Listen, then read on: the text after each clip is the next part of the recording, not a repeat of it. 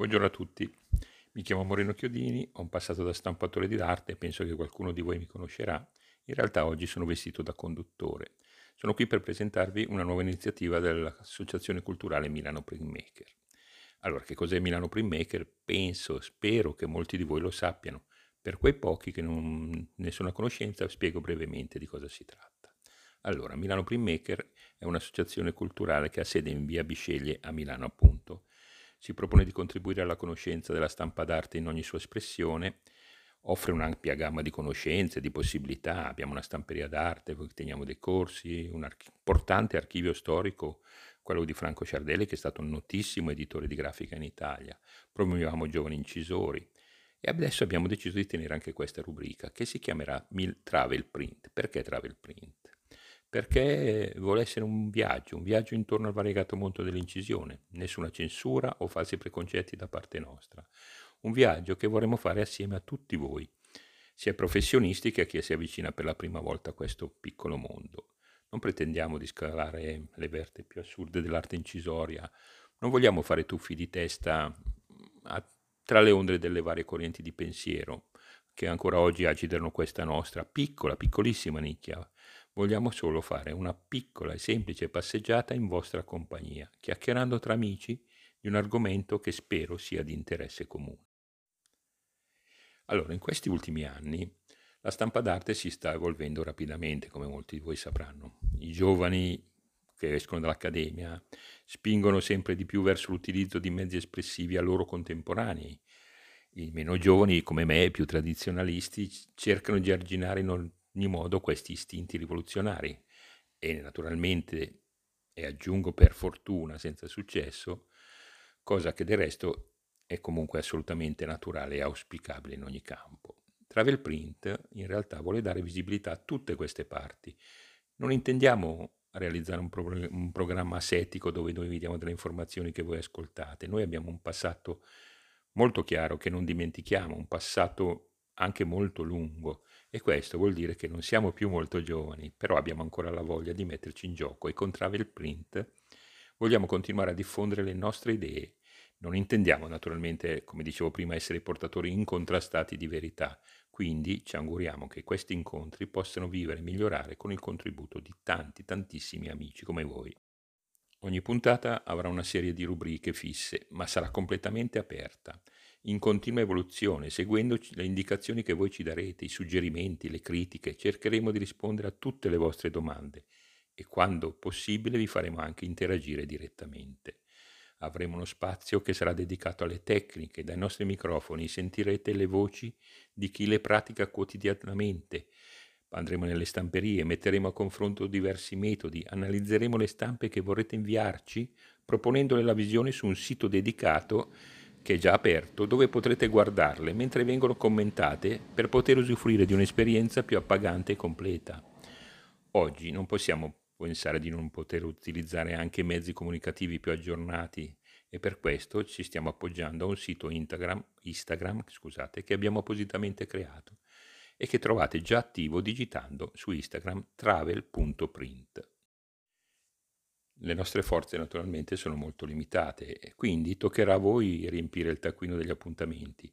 Ci segnalerete via via delle mostre di incisione da vedere, ma non solo segnalazioni, eh, anche presentazioni, ci farete voi delle presentazioni anche ampie e anche critiche, perché no? Critiche negative o positive che siano, fanno sempre bene. Agevolerete gli ascoltatori ad una visita più consapevole. Per voi naturalmente poi intervisteremo anche artisti, galleristi, critici, curatori d'arte. Segnalateci chi volete ascoltare se è di interesse comune potremo, andremo a fare loro delle domande, anche quelle che ci avrete mandato voi per, in, per mail. E la della trasmissione ve la dico adesso e ve la ripeterò tante volte ed è io incido a casa, tutto attaccato, chiocciolagmail.com. Ripeto, io incido a casa, chiocciolagmail.com. Potete anche mandarci immagini da pubblicare, richieste di chiarimenti per la risoluzione di problemi che voi avete incontrato durante la realizzazione delle vostre matrici, delle vostre stampe. Noi cercheremo di darvi, nel limite delle nostre capacità, una risposta risolutiva, anche naturalmente con il contributo degli ascoltatori. Speriamo di avere molti interventi di questo tipo da parte vostra. Cercheremo di dare risposta e spazio a tutti.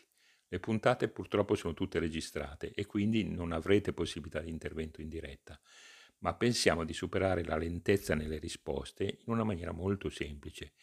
Ve le comunicheremo in forma privata immediatamente e poi le porteremo alla conoscenza di tutti durante una puntata della trasmissione e se ci arriveranno alternative valide alle nostre risposte le comunicheremo direttamente agli interessati e soprattutto alla prima puntata utile di Travel Print a tutti. Ci saranno molte interviste in Travel Print, ma per questa prima puntata non ho previsto di intervistare nessuno, ma voglio leggervi alcuni brevi brani che ho trovato di artisti che hanno comunque praticato la stampa d'arte. Allora, comincio cercando di capire come affrontava una, assieme a voi una, come affrontava un acquaforte il grande scultore Benvenuto Cellini verso la metà del 1500, stiamo parlando degli esordi di queste tecniche. Poi faremo un grande balzo temporale, passeremo a uno scritto di Luigi Bartolini, che con una sanguigna, come era lui, intensità descrittiva, ci trasporterà nei primi anni del Novecento e ci spiegherà anche la differenza tra i torchi. E il suo contemporaneo Leonardo Castellani invece ci proporrà una visione decisamente più romantica, che, descrivendoci le mo- emozioni provate guardando un vecchio torchio che è trovato in accademia quando lui era un ragazzo. Poi sentiremo una, a me sconosciutissima voce, che è quella di Leonetta Cecchi Pieraccini, che esprime liberamente la perplessità di una neofita invitata a incidere da due grandi maestri. Per finire, andrò a cercare sempre qualcosa di scritto del mio sempre amato Renzo Vespignani, che negli anni Ottanta del secolo scorso, su un catalogo di una sua mostra, di cui mi ricordo che adesso andrò a cercare, ci propone una riflessione su cos'è secondo lui un'incisione, un pensiero che da me è totalmente condiviso. Bene, cominciamo. Anzi no. Prima di iniziare a leggervi Benvenuto Cellini vi ricordo che siamo nel 1500 e che questo scritto ne porta tutta l'età il Cellini inizia dandoci la formula del corrosivo in uso all'epoca e può essere una cosa anche molto interessante. Io Naturalmente lui usa dei termini oramai completamente inusuali, cercherò di tradurvelo in termini più moderni, per quel poco che ne so naturalmente. Questo elenco di ingredienti è molto breve e quindi, dopo le mie traduzioni, tra virgolette, ricomincerò dall'inizio e vi rileggerò il tutto come esattamente scritto, senza interruzioni, per tentare di farvelo apprezzare al meglio. Quelli erano veramente i pionieri di questa tecnica. Naturalmente mi scuso subito per il mio pessimo modo di leggere. Spero che la vostra fantasia superi la mia mediocre dizione. Benvenuto Cellini. L'acquaforte da intagliare si fa in questo modo, cioè piglia mezza oncia, e qui facciamo la prima parentesi. Allora, per oncia non si intendeva l'unità di misura anglosassone, era un sinonimo di una piccola quantità all'epoca, non meglio precisata, tra l'altro. Mezza oncia, come potete capire, è una quantità veramente piccola.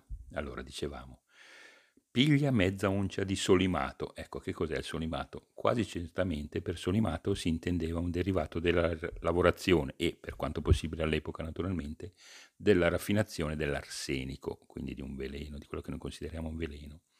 Poi una oncia di vetrivuolo, che era l'acido solforico, una mezza oncia di allume di rocca. Allora, l'allume di rocca è un sale misto di alluminio e di potassio e poi una mezza oncia di verde rame, che è un altro sale, che è il solfato di rame, quello che si mette comunemente sulle piante.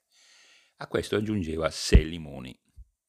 Allora, questa è la formula di Benvenuto Cellini per corrodere un rame inciso.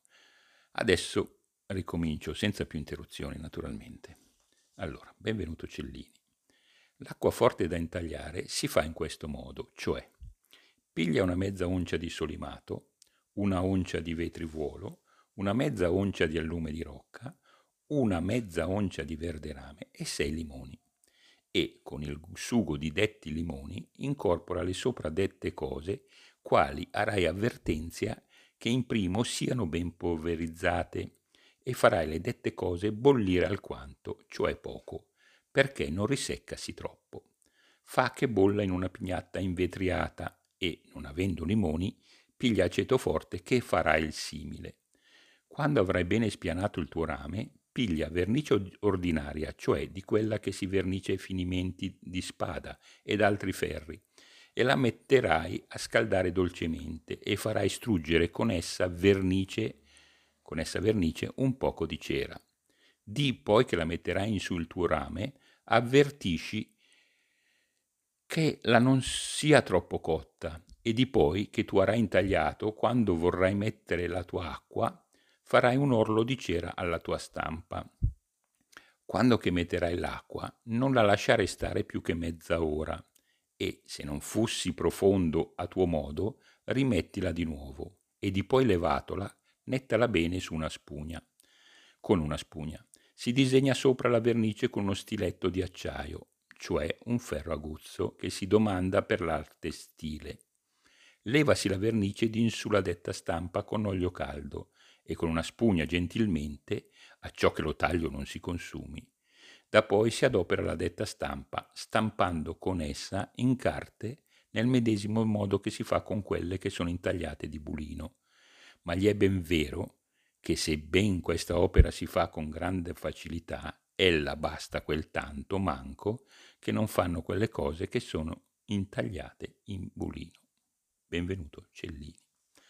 Avete capito? Bene, adesso prendiamo la macchina del tempo facciamo un bel salto temporale di circa 400 anni e sentiamo come affronta la tecnica dell'acquaforte un tizio molto san- Allora, Luigi Bartolini. Io incido una lastra. La incido su metallo sottile piuttosto che su un oerto perché il peso del metallo mi darebbe fastidio, essendo solito ed anzi non potendo fare altrimenti, di andare a incidere all'aperto. Ho bisogno di 5, 6, 7 lastre, già che il mio è un operare che non sempre mi riesce, anzi, debbo penare. Ho necessità, quasi sempre, di rovinare 5 o 6 lastre innanzi che me ne venga bene una. Dicevo che incido lastre sottilissime, né le incido soltanto nel loro dritto, ma anche nel rovescio, ma accade spesso che il bello e il buono mi apparissero quando non avevo più in tasca una lastra, e così mi fu gioco forza incidere nel suo rovescio. La lastra nel rovescio non era stata per l'innanzi preparata a cera come il suo diritto, ma ho sempre inventato. Sopra una lastra di rame si può compiere ogni acrobazia, intingere il dito nella vernice a cera liquida e spargerla sopra la lastra, poi esporre al sole. Allora l'acqua ragia contenuta nella vernice volatilizza e la vernice si solidifica. E poi si va con un delicato polpastrello dell'indice, palpicchiando la lastra, ossia assestando e riassestando la poltiglia che intanto si è generata dalla cera squagliata dal sole.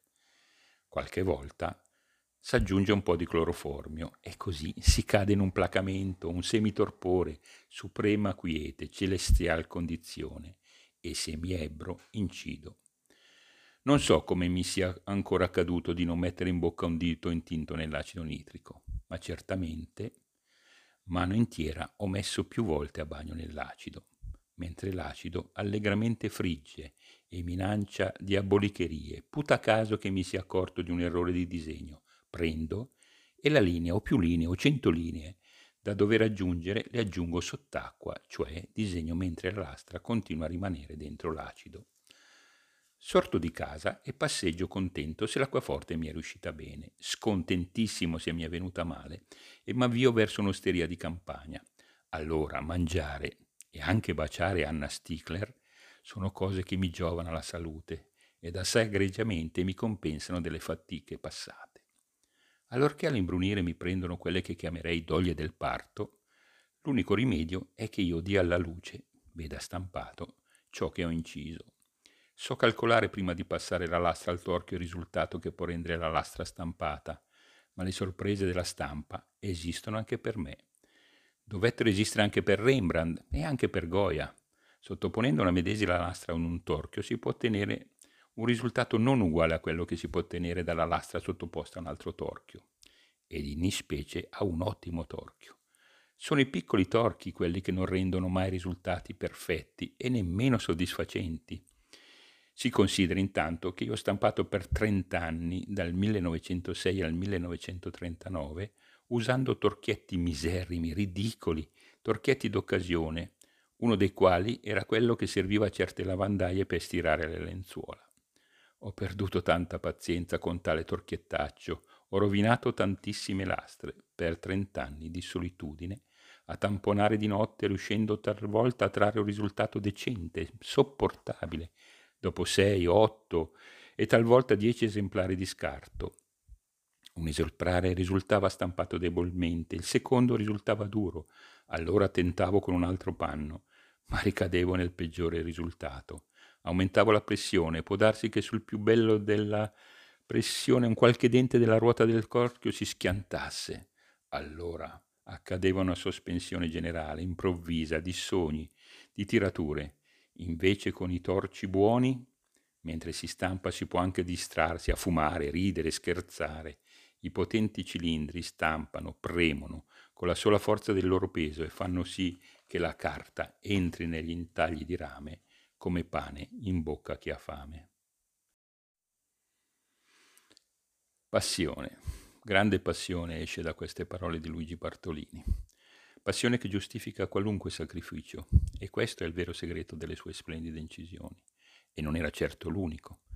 Con altri modi, ma con altrettanto sentimento, proviamo a sentire come viene descritto un vecchio torchio da Leonardo Castellani.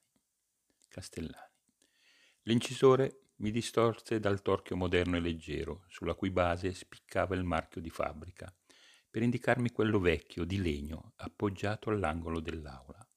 Goffo e ingombrante, il vecchio torchio dava l'idea di un azzoppato animalaccio morto, senza scopo, all'incuori dell'inutile buttarlo sul fuoco. Valeva quanto una falsa masserizia teatrale fuori tempo, alla quale non valga il caso di alcuna custodia. All'Accademia di Firenze, invece, un vecchio torchio di legno, recluso in un ingressino semibuio a terreno ed in fondo a una scala secondaria, mi valse tutt'altro aspetto. Di proporzioni ben calcolate e di bel colore antico, possiede un'architettura equilibrata e di contegno, da invitarmi a girargli attorno con simpatia. Vorrei averlo per te nello studio. Con un rullo che a vista se ne può calcolare la sodezza e il peso e abbellito da una ruota di legno che gli sta a fianco come una grande ala aperta, l'armonia è tutt'altro che comune. Il suo castello appoggia a terra con la durezza di una cattedra, mentre la grande ruota dentata così intatta pare appartenga a una macchina gloriosa. Sia stato, pensai, il torchio con il quale il Fattori stampava le sue pesanti lastre di zinco? L'idea, alquanto suggestiva, meritava un'informazione precisa e sollecita, ma al contrario me ne andai cheto come ero entrato, senza chiedere nulla a nessuno, dispensandomi dalla probabilità di dover disingannare la mia fantasia. Me ne sarebbe di molto dispiaciuto. Leonardo Castellani. Bene, abbiamo ascoltato eh, le parole di due passionali giganti dell'incisione del Novecento e non erano certo gli unici di quell'epoca, ma gli allievi. Ecco, sentiamone una che cosa da dire. Leonetta Cecchi Pieraccini. Io sono negata all'arte dell'incisione, per quanto mi sia trovata per due volte e in due età ad essere sollecitata a impegnarmici da due maestri del bulino, ed abbia, la seconda volta, compiuto anche un vago tentativo di riuscita assai modesta e direi passiva. Io sono tanto vecchia da essere stata una delle ultime allieve di Giovanni Fattori. Egli mi aveva addocchiato come idonea a diventare acquafortista. Io viceversa nutrivo una decisa diffidenza per i procedimenti complicati. Lo studio del Fattori, incorporato nell'edificio scolastico, ingombro di carte, bottiglie, bacinelle, torchi e arnesi vari, lo conservo, io conservo ancora il caleppino in cui scrissi via via quello che vedevo fare. Quando la lastra fu pronta, il fattore la prese nelle sue mani con un'espressione di gaudio. Egli condusse a termine un'incisione. Lui stesso versò le gocce di acido nitrico nell'acqua della bacinella dove era stata deposta la mia lastra. Da lui era bescata dal bulino con un motivo di paesaggio e con un pennelluccio ne scioglieva via via le bollicine che l'acido formava. A un dato tempo Compreso soltanto dall'esperienza del maestro, egli tirò sulla lastra, l'asciugò, ricoprì con un, uno spesso strato di bitume una parte che doveva risultare più leggera e quindi la riadagiò nella bacinella per una seconda morsura. E ora si spera che la lastra risulti incisa, disse scherzoso, accingendosi a togliere definitivamente la lastra dal bagno. Uscì dallo studio riconoscente fino alla commozione per il caro professore, ma decisa più che mai a non impelagarmi in traffici di quella portata. A distanza di molti anni, forse era nel 1930, la storia del fattore del 1904-1905, Luigi Bartolini volle ancora tentarmi. Egli ebbe l'amabilità di farmi prevenire quattro lastre già pronte per l'incisione, con l'offerta di fargliele riavere per la stampatura appena le avessi sgraffignate a mio piacere. Tanto feci ma non mi pare di aver dimostrato particolari capacità. Bene, dopo questa confessione di consapevolezza che ci fa capire che non tutti possiamo amare le stesse cose, ci chiediamo, ma con tutto il caos nel mondo della stampa degli anni finali del secolo scorso e tutte le possibilità tecniche e tecnologiche che ci stanno sommergendo sempre di più e sempre più velocemente, che cosa distingue una vera incisione da una riproduzione? Mi piacerebbe molto sentire il vostro parere. Intanto ho selezionato per voi uno scritto su un catalogo degli anni Ottanta, anni di caos que- da questo punto di vista, io li ho vissuti tutti. Vediamo cosa ne pensava Renzo Vespignani. In che cosa è diversa e come si può distinguere un'incisione vera da un'incisione artificiale? La firma avvalla l'opera quale essa è e l'autore ne assume la responsabilità estetica. Il carattere autografo di un'incisione, di un'incisione intendo e non della firma apposta in calce, è dato ovviamente soltanto dalla mano dell'artista, dall'incontro delle sue qualità artigiane e inventive con una materia particolare e tipica, dai suggerimenti che questa fornisce con la sua ostilità stessa, dallo sforzo più o meno vittorioso per piegare la resistenza e per sfruttarne le suggestioni prendono forma e si esaltano quelle peculiarità di linguaggio che fanno della stampa un'opera perfettamente strutturata, conclusa e insostituibile. L'incisione, infatti, non è tecnica mancina, ovvero di seconda istanza, surrogante modi più ricchi e complessi di esprimere, è al contrario uno strumento che soddisfa in se stesso ogni ambizione plastica. Bartolini, che stimo acquafortista sommo, dovrebbe a questo proposito insegnarci qualcosa. Osserva che, come le sue incisioni portano i segni di un corpo a corpo col metallo e con la volubilità degli acidi. Quei fogli sono le bandiere lacere di uno scontro vittorioso. Proviamo a descrivere come si fa un acquaforte. Innanzitutto essa deve essere pensata. Pensata intendo come acquaforte, poiché si tratta di creare un disegno col rame, e non tutte le immagini sono adatte a questo tipo di cucina. Quelle buone vengono alla mente dall'autore già vestite nei panni calcografici. L'immagine, per effetto del metallo scoperto e del suo particolare lucore, cresce argentea e dorata sul bruno, come un delicatissimo merletto, e tu devi condurla avanti pensandola rovesciata e nera contro il bianco del foglio. Comincia adesso la fase della morsura e questa, perché decisiva, la più affascinante dell'incisione. Frigge il metallo nell'acido o lievita dolcemente, sprigionando minuscole bolle di ossido, e l'immagine ancora una volta si estranea da quella pensata, si rimette tutta in discussione. E ancora posso aggiungervi segni e violentarla con un, di, con un bagno di acido puro. La incisione, per diventare linguaggio, necessita di una continua regia che sappia mettere in moto, coniugando gli elementi discontinui né aleatori dei materiali, una dialettica espressiva che non va assolutamente confusa con quella del disegno o della pittura. E ho parlato soltanto dell'acquaforte, il discorso è valido anche per le altre tecniche. Queste non vanno congelate in un rituale svuotato di ogni tensione o messe a riparo degli interventi di una tecnologia avanzante, tutt'altro, direi che una periodica brutalizzazione delle norme, soprattutto se antiche come queste, è giovinezza e salute, a condizione tuttavia che le novità non restringano o abbrevino le possibilità di intervento dell'autore e che si mantengano sempre sotto la sua assoluta tirannia.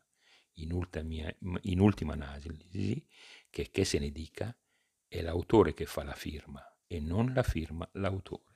Io sottoscrivo questo ha detto Renzo Vespignani. Va bene, per questo primo incontro penso che basti.